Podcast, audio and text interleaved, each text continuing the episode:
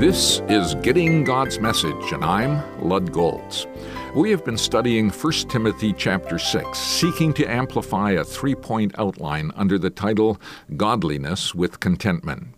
We amplified the first two points in previous visits. Now let's turn our attention to the third point the priority of true life over wealth. Paul encouraged Timothy and then others through him to take hold of the life that is truly life. How does one do this?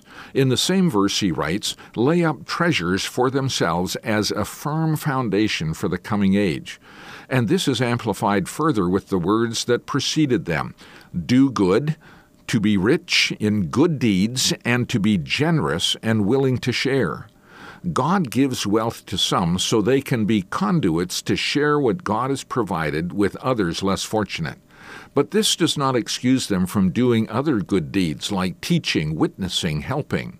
In fact, for one like Timothy who is gifted for service, he is to use his gift to help others and flee from the temptation of using his gifts for self aggrandizement. He is commanded to pursue righteousness, godliness, faith, love, endurance, and gentleness.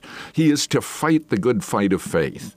He is to take hold of the eternal life to which he was called when he made his good confession in the presence of many witnesses, and to keep this command without spot or blame until the appearing of our Lord Jesus Christ. Finally, guard what has been entrusted to your care. Verse 20. That is how you give priority to true life over wealth or any other goal you might be tempted to pursue.